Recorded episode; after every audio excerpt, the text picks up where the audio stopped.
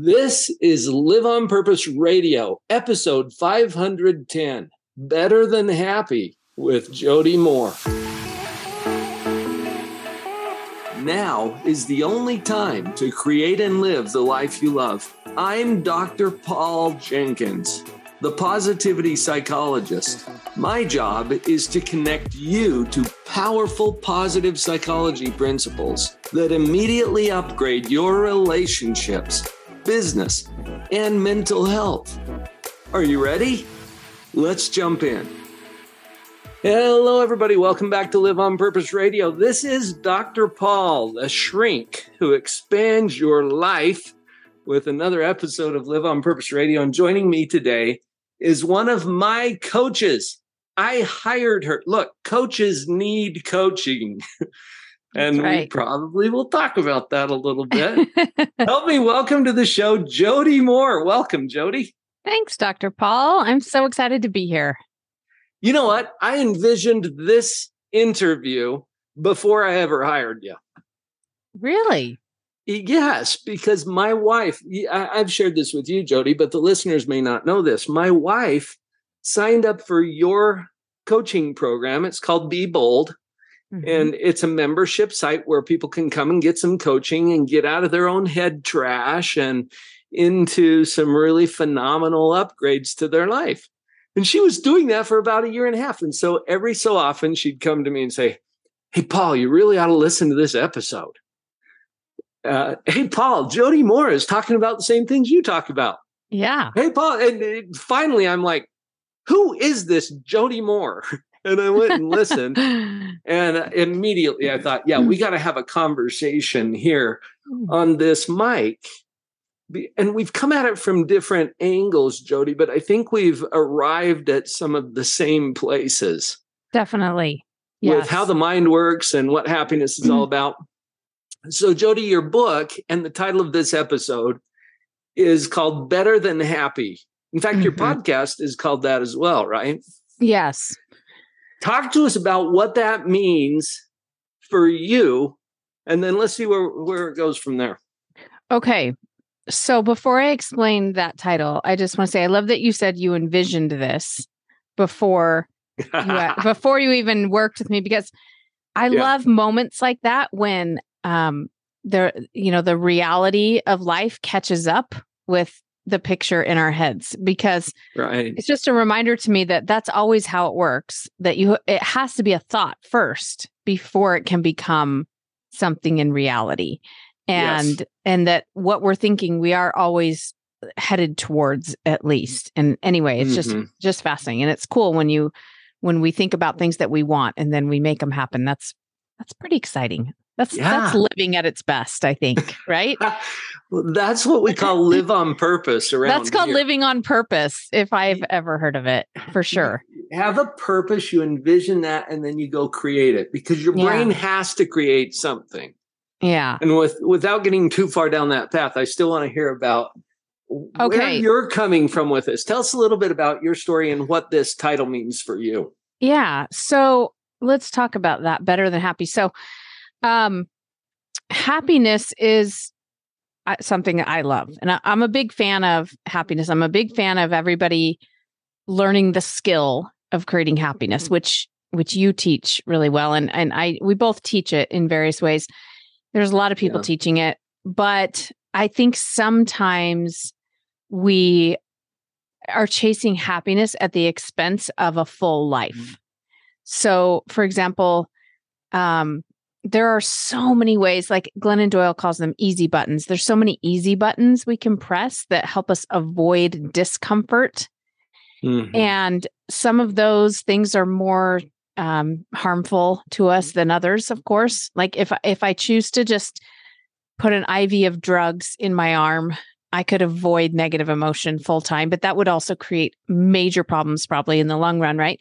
There are other mm-hmm. easy buttons that that maybe in um, reasonable quantities aren't as harmful, but things like shopping, eating, um, scrolling our phones, social media, all these ways we have in our world today to escape negative emotion. And I yeah. love those things. I'm not trying to villainize those things in and of themselves. I just think that being willing to allow discomfort is what actually creates our best life.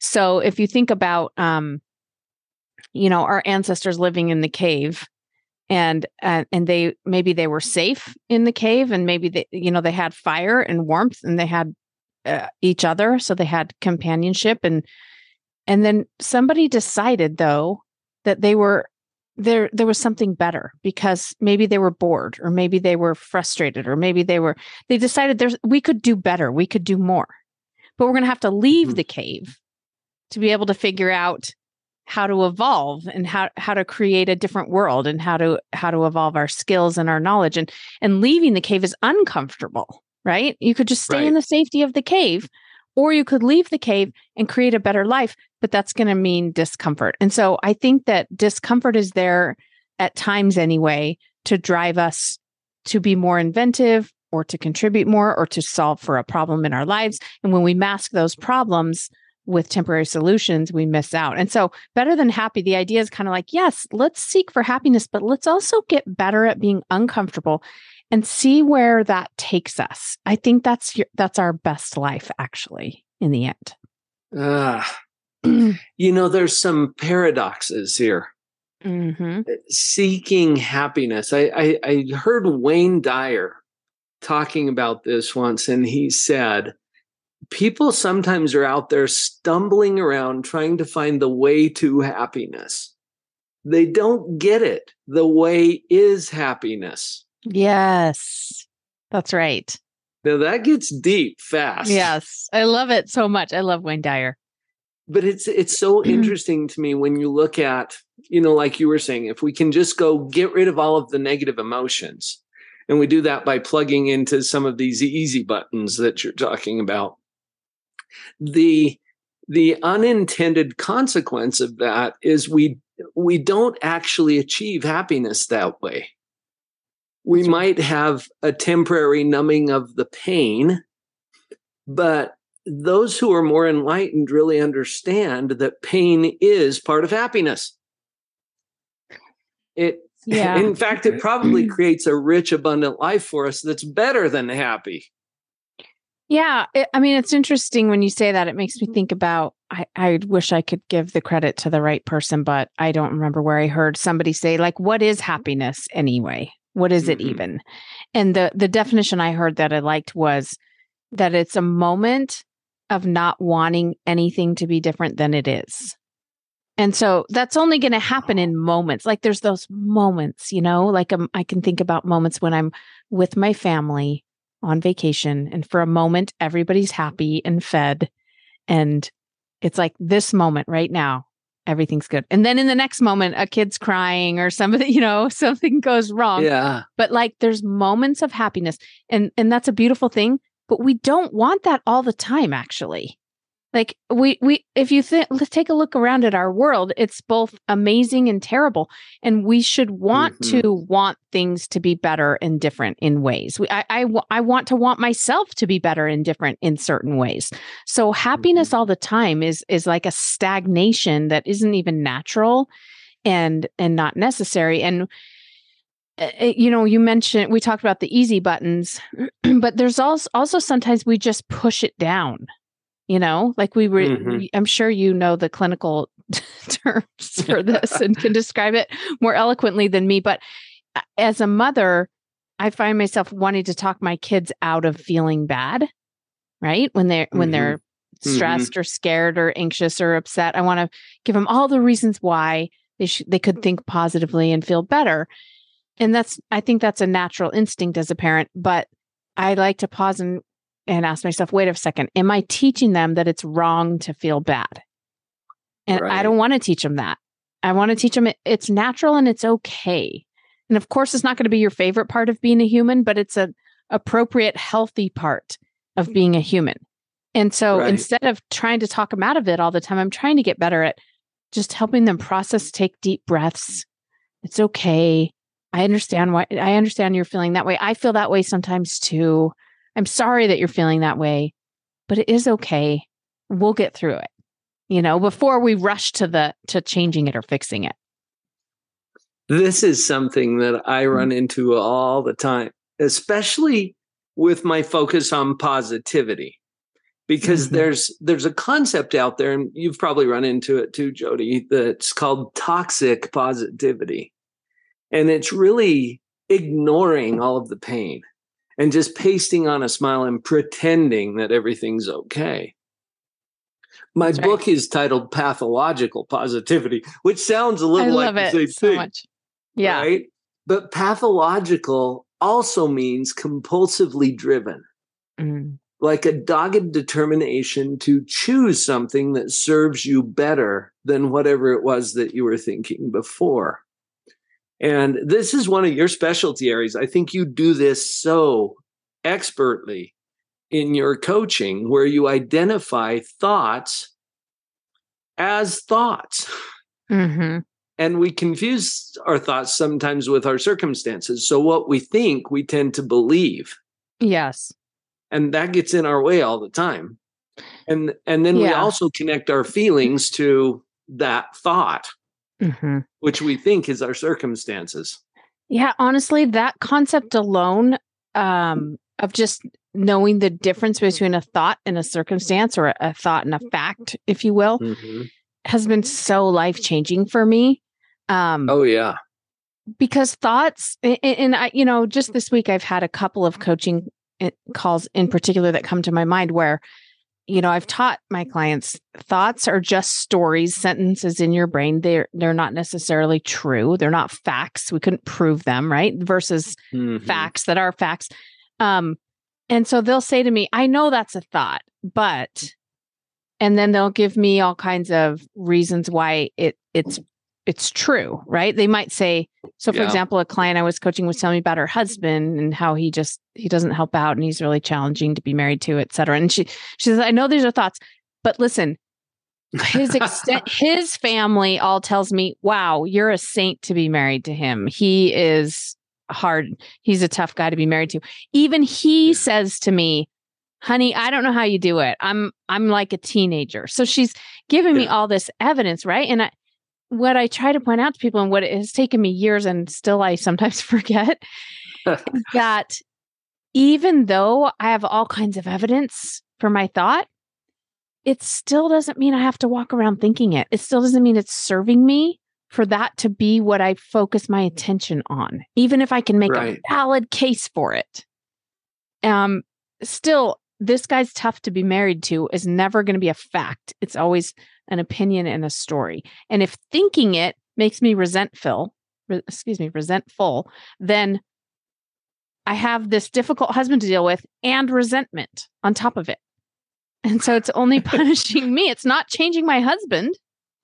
And no, in fact, it's probably making it worse. It's probably making it worse. And so I know everybody's question is okay, so then what would I think instead? But the first and most important, I, I don't know if you've discovered this, but I feel like the most powerful step is just being able to disconnect from believing that that your thoughts are true and that the way you see the world is the way the world is. No, it's not. It's the way you see the world. And it's not wrong. It's just a lens and it's um, impacting you for better or for worse. this actually goes against our mm. nature a little bit because our brain has two main jobs to keep us safe mm-hmm. and to mm-hmm. prove us right. Yes. And both of those get in our way all the time. That's right. In fact, I was interviewing on on this show on at Live on Purpose Radio. I was interviewing Dr. Richard Nisbett.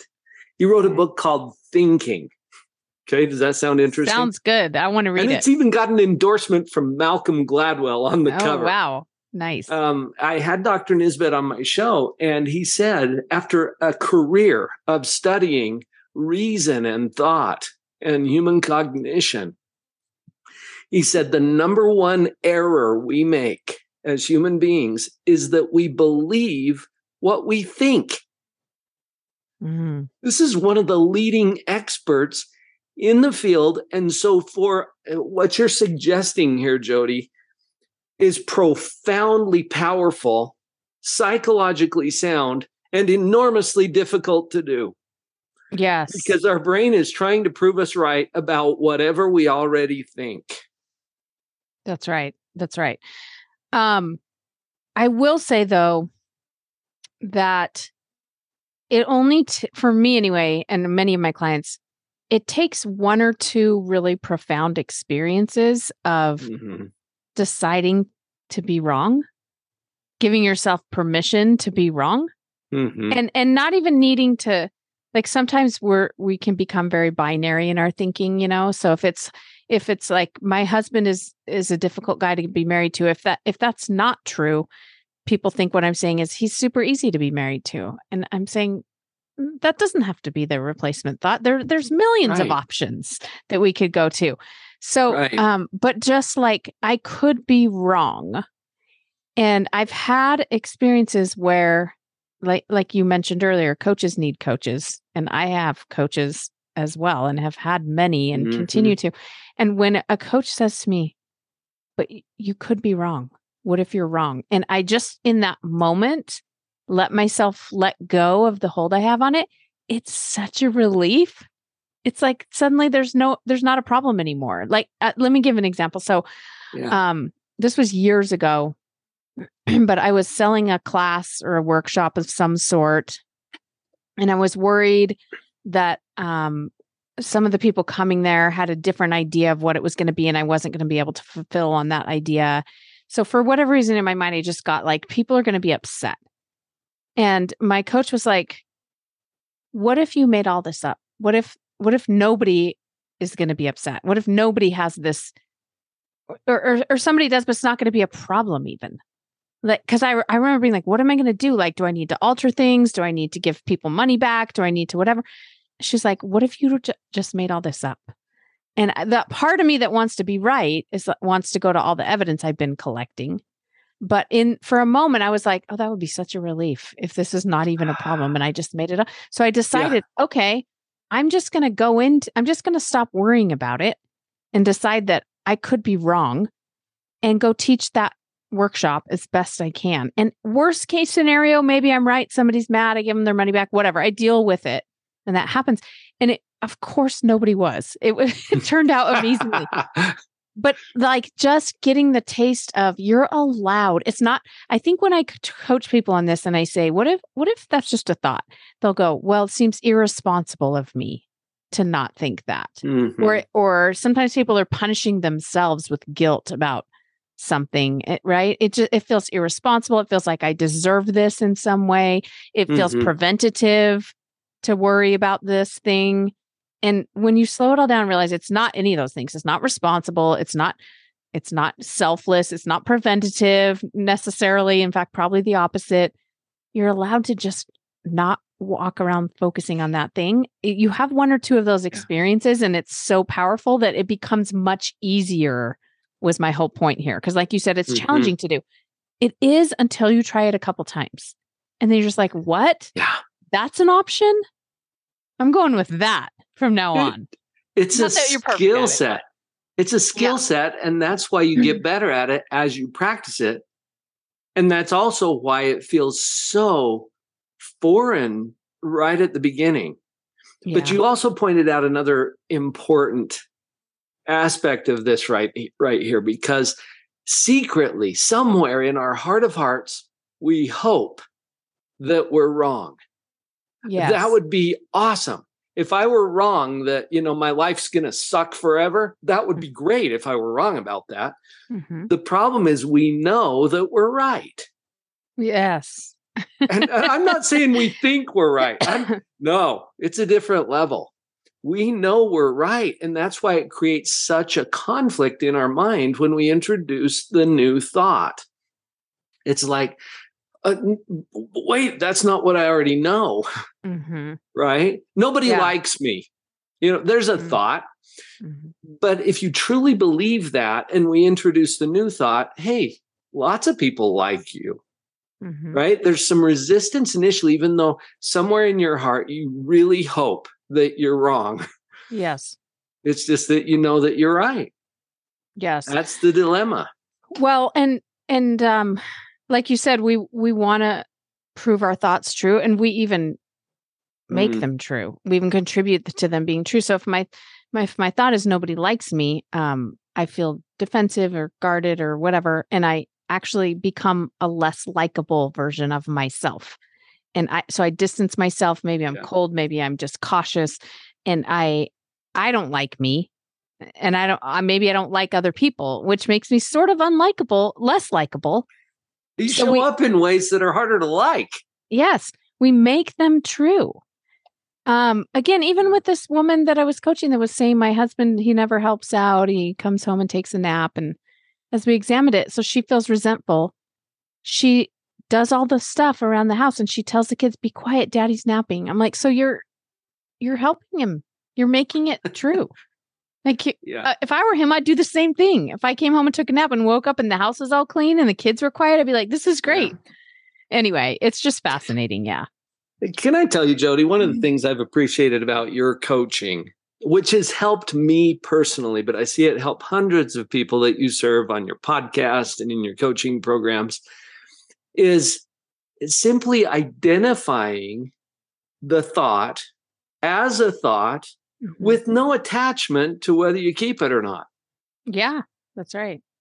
I've I've been practicing this myself in my practice. Sometimes my clients as I teach them what's going on in their brain and how they have different options in kind of a resigned way they'll say something like, oh, "Well, I guess I just really need to change how I think." And my response is, or not. Right. Which surprises them and sometimes gets them out of their chair a little bit because right. do they want to keep thinking that? It's a really important point you're making because we're not saying that there are thoughts, some thoughts that are better than others. It's just your thoughts going to cre- help create your result in the end. Right. And so, but it's not wrong. We all have we all have good reasons, valid reasons for what we're thinking. And sometimes it takes some time yes. to be able to let go of thoughts. So, yeah, you're right. And what I see is that clients, sort of like you're describing, I guess I need to think something else. They even start shaming themselves and feeling bad. They go, I know I shouldn't be thinking this. I know you're going to tell me it's just my thought. I'm always like, no, you you totally can't. it's fine. If you could see how many ridiculous, not serving me thoughts I have in my head all day, the key is to be aware without judging your thought. That's how you get leverage over it. When you judge it, yes. I find you still don't have the leverage over it. If you're not aware it's a thought, that's you're going to be at the effect of it. But if you start judging it, you're also still now you're just at the effect of a different thought. Like I, there's something wrong with me or I shouldn't be thinking this. So you have to be aware with curiosity, with fascination. I always tell my clients, "Well, what if you just thought, there I go again, being a human, having thoughts." And isn't it fascinating? Yeah. Isn't it fascinating how mm-hmm. much misery I experience when I have that thought?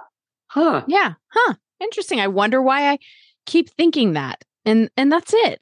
That gives you the leverage over it. Um, right. without the judgment of it. But yeah, you're right. It's an important component of it. Until you see mm. it as a choice, it's not. That's right. That I think is the power of coaching. Mm-hmm. You, it's right. so hard to see from inside of your own skin because you already believe that you're right. You already know that you're right. And and I hear this too. I bet you've encountered this one, Jody, where the new thought is introduced. You know, what about this instead? Mm-hmm.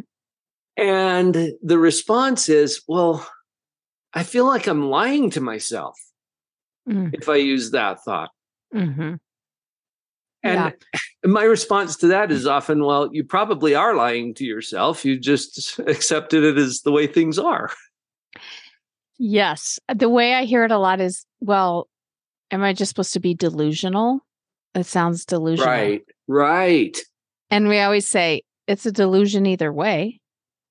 It's a delusion, like your current it's thought a is choice. a delusion that you've just been g- collecting evidence for because that's your brain's job mm-hmm. to correct to collect evidence for your current delusions collect and, or create or create that's right um and if you choose to set it down and pick up a different one and you genuinely want to like i always tell my clients it has to be at least believable to your conscious prefrontal brain might not be the thought right. that you go to you know automatically but if I offer them a thought that they're like, oh no, I don't believe that at all, I'm just like, okay, that's not the right thought. There's millions of thoughts we could go with here. So let's find one that you at least go, yeah, I do believe that. I can see that that's true. That's the thought that Right. I offer them to pick up and to start now collecting evidence for and just redirecting your brain to. But it's a delusion either way. I think some of the mastery that I've observed in mm-hmm. your coaching Mhm. is that you have the ability to present an alternate thought as being feasible, possible, and dare I say, even true. Yeah, because I'm trying to sell the, their brain on it. So they'll go, maybe that is true. And then they'll start making that one true. Right. So I'm, I'm good at sales. You are. Yeah, you, and that- you've sold me. because selling is coaching, you know? Right. um a- a- and and the good news is though we can sell ourselves.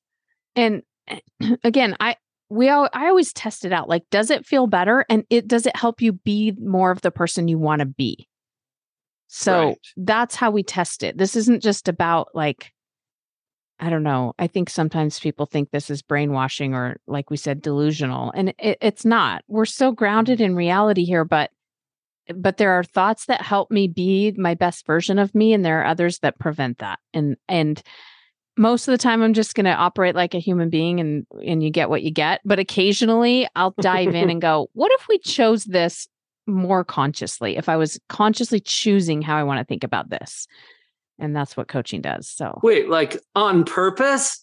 Like living on uh-huh. what if we lived on purpose What if we did some of that? You know, and brainwashing probably has a bad rap. I do hand washing all the time, you know, because my hands get dirty. Well, so do our thoughts. right What if we have some head trash Wash and it 'em would up. be good to wash them up a little bit? I'm That's the oh, I'm version of brainwashing let's we're going to start that trend Jody, as as always, brilliant. Thanks so much, Dr. Paul. I love I Uh, love talking with you. It, it- the conversations are always in my mind so productive because it steers us toward new possibilities. Mhm. And I've appreciated that about your coaching that I've experienced personally over the past year and just the brilliant thoughts that you've shared with us here on this episode today. Thank you so much for joining us here at Live on Purpose Radio. It was my pleasure. Before we let you go, though, your book, Better Than Happy, I've got a copy right here with me. Yes. Better Than, and I bought like six of these for Mother's Day for some of the ladies in my life. um, it- it's it's a great summary of some of the powerful truths that you've been sharing with us here today. Folks, you can get better than happy wherever you get your books. Just Mhm. go look. It's not going to be hard to find. The podcast, Better Than Happy, is where you get to connect with Jody. And Jody, you're putting out new episodes on a regular Weekly. basis, Yeah, weekly. weekly. Yeah. Um, Great way to train your brain. And for anybody who's religious, the book has more of a religious um, um, perspective. Yes. And a, a Christian, I'm a member of the LDS faith, but anyone who's Christian has really loved the connection between the the mental health principles we teach and the doctrine of of our faith. Um, the podcast has a little bit of that, but it's a little bit less um, of an emphasis on religion. So, yeah, would love to connect with your listeners. And then there's also the website, Jody Moore, spelled J O D Y M O O R E dot com. Yep. And there's all kinds of fun little freebies, of there freebies and there. things that you can connect to. So, Jody, thank you so much for the generous contribution that you've made here today. Thank you for Folks, having me. You have heard it from one of the true masters and one of my favorite people, Jody Moore. It's time for you now and for all of us to go live on purpose. Did you get what you came for? Give yourself the gift of taking real action on what you realized today. Please share this episode with someone you know would value it and leave us a rating too. It's time now to live on purpose.